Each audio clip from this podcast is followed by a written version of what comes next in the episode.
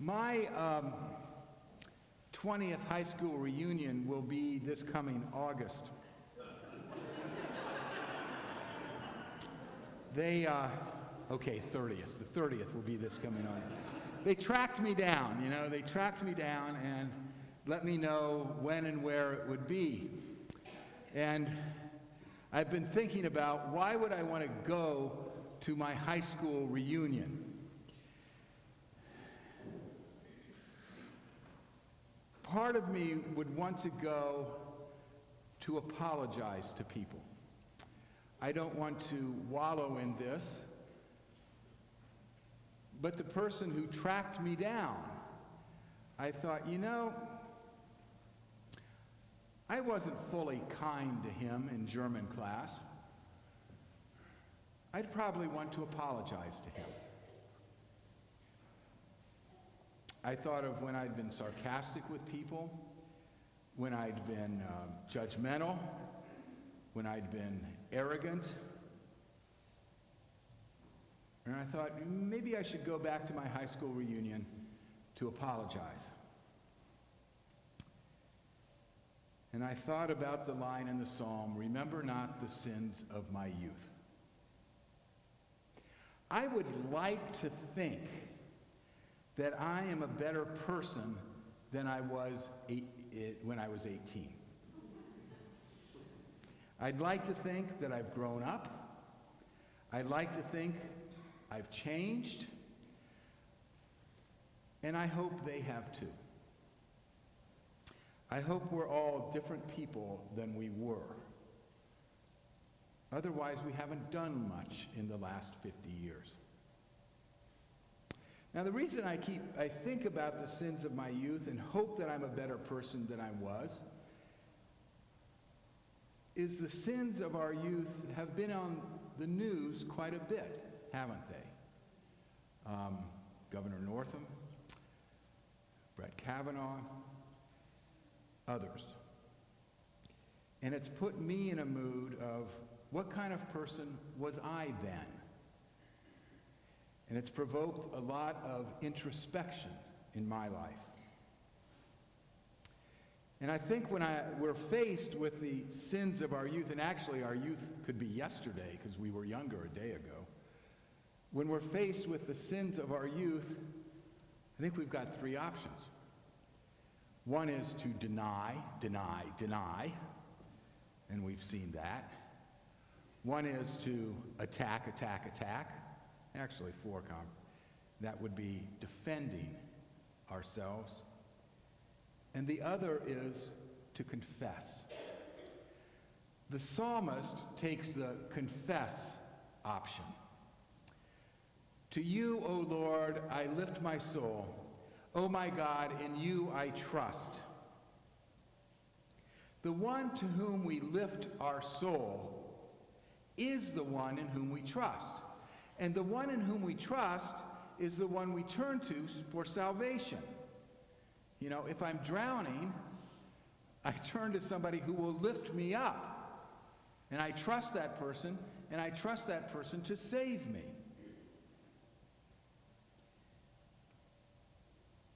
Think of the people and things in whom you trust and to whom you turn for salvation.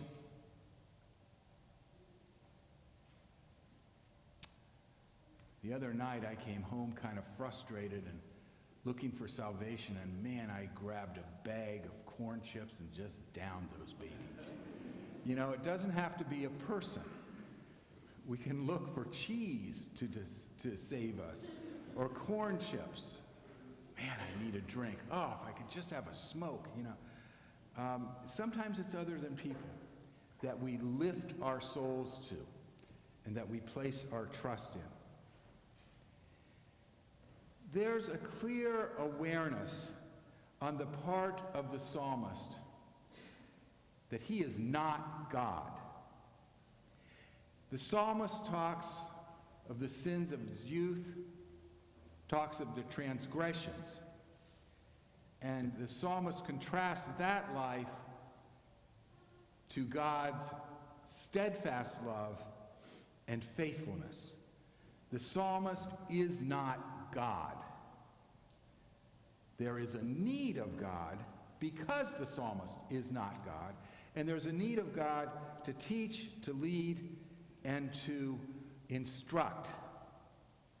Now, I might turn to my cheese or corn chips for salvation and comfort, but they don't instruct me, teach me, or guide me. And maybe that's how we can identify a Savior in our lives. Does that person or thing instruct us, lead us, and guide us? To confess, which is what the psalmist is doing, is to be aware that I'm not God and I need help. And this is to be humble. It's to be aware of our mortality, that we are mortals. To dust you shall return. Now, God can work with the humble. It's the humble that can be taught and instructed. As long as I think I know everything about computers, Colleen can never teach me what I really need to know. The humble are those who know what they don't know. And the humble are those who know who they're not. And it is the humble who lift themselves to God. They acknowledge the difference. Lifting my soul to God says, I'm not who I should be. And unless I lift myself to God, I continue to stew in my own juice. You know, and if I deny who I am, if I deny what I do, or if I defend it, I continue to stew in my own juice because I haven't lifted myself out of it.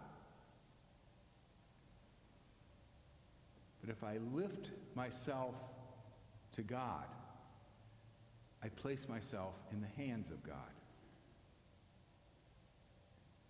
The psalmist goes on to say, Do not let my enemies exult over me. Who are our enemies? Well, there are those that threaten us. Now, the commentators on this psalm debate whether the enemies are external or internal. I think they're both. I have external enemies who I think are out to hurt me.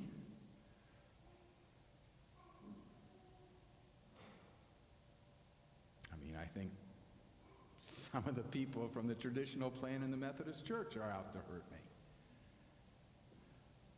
There are people who lie about me. There are people who misjudge me. There are people who gossip. We all have external enemies that threaten us.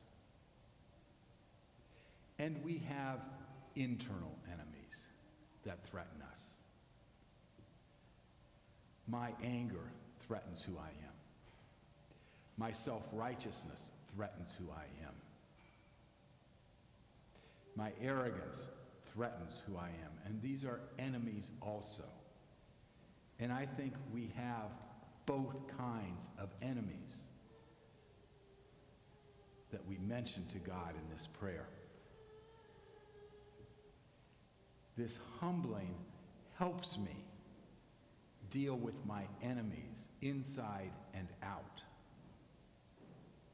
The psalmist doesn't ask God to obliterate the enemies. The psalmist doesn't ask God to wipe them from the face of the earth. What the psalmist asks for is guidance in dealing with the enemies. Now, what strikes me about this psalm is how mature the person is who says it. They are very self aware. They know their failings, they know their shortcomings, they know who they're not, they know what they don't know. This psalmist is a person who's willing to grow. Sin is the refusal to grow. It's the refusal to be humble, to be taught, to be instructed, be guided. And that's why denial and defense in the face of our sins is so deadly. It's the refusal to grow. And things that aren't growing are dying. This psalmist has the honesty to confront the inadequacies and the shortcomings that deny maturity. Maturity is humble. It lifts itself. It's willing to move beyond the sins of one's youth.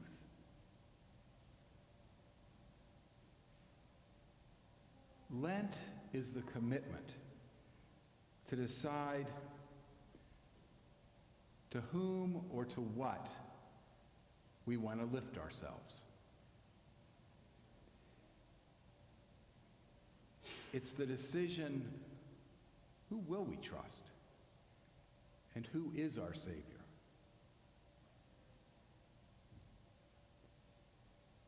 And it's giving that Savior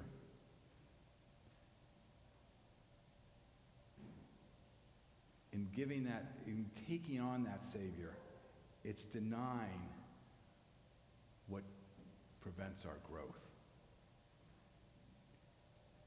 Lent is the movement from denial to humility. It's the movement from not knowing what we don't know to self awareness. It's the movement from immaturity to maturity. It's the movement from childhood to adulthood. It's the time of our becoming increasingly conscious of ourselves, of our relationships, and our relationship to God. And we engage in this work in Lent so that we're ready for the new life of Easter when adulthood comes. Lent is 40 days. That is almost one tenth of the year. It's a tithe of the year. It's a tithe of our time where we spend time in introspection, lifting ourselves to God and preparing ourselves for the adulthood and the growth of the resurrection. When you receive the ashes, we will say, Repent and believe in the gospel. It's really turn from childhood, turn from denial, turn from defense, and believe the gospel that when you lift your hands to God, in whom you trust, you will become a new person. May it be so. Amen.